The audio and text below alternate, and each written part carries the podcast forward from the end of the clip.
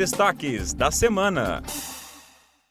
Olá, eu sou Thaís Regina e está começando o Destaques da Semana, o podcast que apresenta algumas das notícias que foram destaque no portal do Ministério Público de Santa Catarina. E eu sou o Guilherme Mai. Aqui apresentamos só um resumo das notícias desta semana, mas você pode saber mais sobre essas e outras no nosso portal mpsc.mp.br.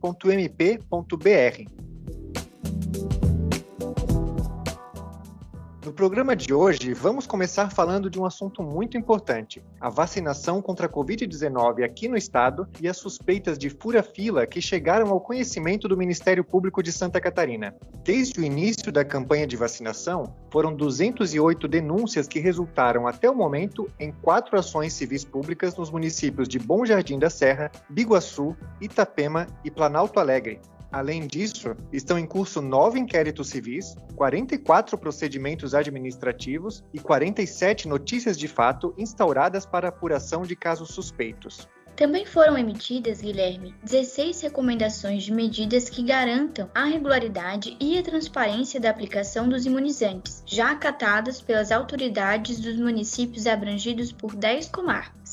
É importante destacar que esses procedimentos administrativos e recomendações também resultaram em medidas e soluções extrajudiciais e de articulação com as autoridades de saúde municipais, visando a garantia da distribuição correta das doses e o acompanhamento da aplicação da vacina conforme os planos nacional, estadual e municipais de imunização contra a Covid-19. Agora, se você, ouvinte, suspeita que a fila de vacinação foi burlada em sua região, denuncie ao Ministério Público. É possível fazer a denúncia diretamente na Promotoria de Justiça da comarca, entrando em contato pelo telefone celular da promotoria, pela ouvidoria do MPSC no telefone 48 3229 9306 ou pelo e-mail ouvidoria@mpsc.mp.br. No portal do MPSC, no canto inferior direito do site, também é possível fazer a denúncia com o auxílio da assistente virtual Catarina. Lá você também encontra notícia que traz mais detalhes sobre esses casos de irregularidades na vacinação no estado. É só acessar mpsc.mp.br.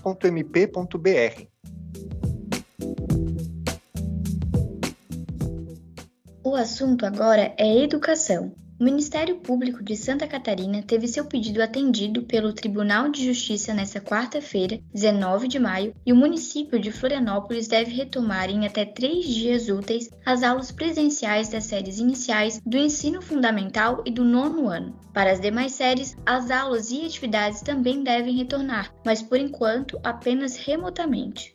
A ação com pedido liminar foi requerida pelo Ministério Público na última sexta-feira, 14 de maio. Segundo a Procuradora de Justiça Eliana Volcato Nunes, foi solicitada a garantia do atendimento presencial mínimo das turmas de alfabetização e do nono ano da rede de ensino, tendo em vista a urgência e a indispensabilidade do atendimento a esses alunos especificamente, retomando o ensino remoto para as demais. O Tribunal de Justiça determinou ainda, Guilherme, que as instituições instituições de ensino deverão manter a correta execução dos protocolos sanitários às turmas que retornarão para as atividades presenciais, conforme o plano de contingência escolar. Em caso de descumprimento dessa ordem, uma multa de até 100 mil reais por dia útil pode ser aplicada. Para finalizar esse podcast, vamos agora ao município de Itapuá. Lá, a Justiça Eleitoral condenou ao pagamento de multa o prefeito, o vice-prefeito e servidores que fizeram campanha eleitoral durante o expediente na prefeitura do município nas eleições de 2020. Durante a campanha em que o prefeito municipal foi reeleito, os servidores comissionados faziam o gerenciamento e a confecção de material de campanha durante o expediente na prefeitura, utilizando bens como um drone e um veículo do município. Além disso, os funcionários também coordenavam e articulavam contas falsas de e-mail e em redes sociais com o objetivo de difamar a imagem do candidato adversário. Após as investigações, descobriu-se que esses servidores foram nomeados em 2020 para cargos comissionados em diferentes áreas da prefeitura. No entanto, a real finalidade era a produção de vídeos e mídias para o pleito municipal, embora a prefeitura já tivesse um contrato com uma empresa específica para publicidade institucional e contasse com uma assessora especial de imprensa. Por ter nomeado os servidores em uma contratação com finalidade desvirtuada, o prefeito obteve uma penalidade maior. Contra ele foi aplicada uma multa no valor de R$ 185.265. Ao candidato a vice, a multa aplicada foi de R$ 74.106. Já aos servidores foram aplicadas multas que decorrem da própria natureza do ilícito eleitoral, no valor de R$ 18.526,50 para cada um dos investigados.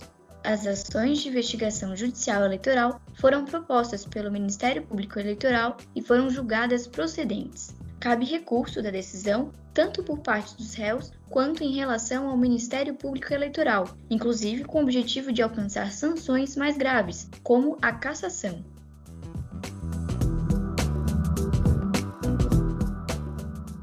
E hoje vamos finalizando por aqui.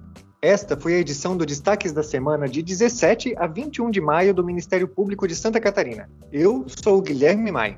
E eu sou Thaís Regina, que volto aqui só para lembrar que você pode acompanhar a atuação do Ministério Público de Santa Catarina no nosso portal. Leia essas e muitas outras notícias em mpsc.mp.br. Até a próxima e bom final de semana!